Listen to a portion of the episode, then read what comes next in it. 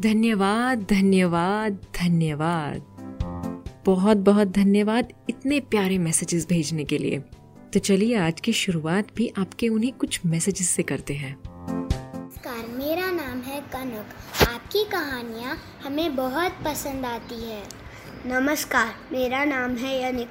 आपकी कहानियाँ हमें मनोरंजन और प्रेरणा प्रदान करती है। हम आपके आभारी हैं।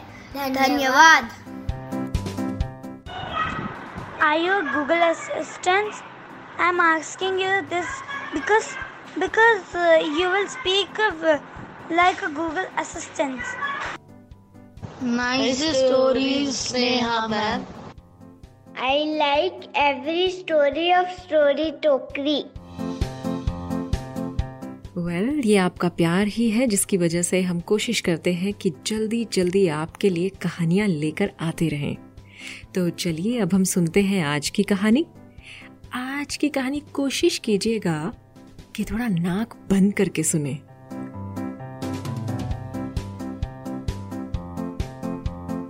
बहुत समय पहले की ये बात है। एक अन्याय और घमंडी राजा था। हमेशा अपने लोगों से ज़्यादा से ज़्यादा कर लेने की फिराक में रहता था। उसे बस एक चीज़ बड़ी पसंद थी। ऐसे लोगों से घिरे रहना जो उसकी झूठी तारीफ़ करते थे। चाहे वो कोई गलत काम ही क्यों ना करे। और ऐसे लोग जो उसके काम में कमी निकालें या किसी गलत बात को गलत बोलें, उसे बिल्कुल नापसंद थे। खास तौर से राज्य के एक व्यापारी को वो बहुत नापसंद करता था। वो व्यापारी बहुत समझदार था। उसका मानना था कि एक राजा का कर्तव्य होता है अपनी प्रजा की रक्षा करना। और प्रजा का कर्तव्य होता है समय पर कर देना।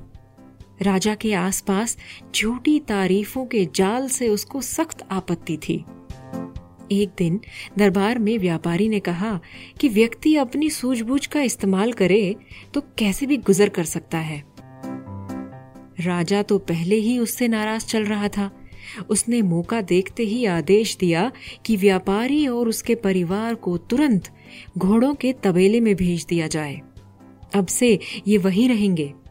उसे ना कोई वेतन दिया जाएगा, ना ही तबेले से बाहर जाने दिया जाएगा। और एक महीने में उसे हज़ार सोने के सिक्के कमा कर दिखाने हैं। व्यापारी को बुरा लगा। वो राजा के इस आदेश से बहुत हताश हुआ। लेकिन उसने हिम्मत नहीं हारी। उसने राजा से आग्रह किया कि उसे अपना तराजू साथ ले जाने दिया जाए। राजा ने मान लिया। व्यापारी अपने परिवार समेत तबेले में रहने चला गया। वहाँ जाकर उसने तराजू में घोड़ों का गोबर तोलना शुरू किया। उसे ऐसा करते देख तबेले में काम करने वाले सभी लोग उसका मज़ाक उड़ाने लगे। पहले उन्हें लगा कि व्यापारी ने लगता है सदमे में अपना मानसिक संतुलन खो दिया है। पर फिर वो उसके पास गए और पूछा कि वो क्या कर रहा है? व्यापारी ने कहा राजा ने मुझे ये पता लगाने को कहा है कि उनके शाही घोड़ों का ढंग से ख्याल तो रखा जा रहा है ना? इसलिए मैं गोबर को तोलकर ये पता कर रहा हूँ कि इनको खाना बराबर मिलता है या नहीं।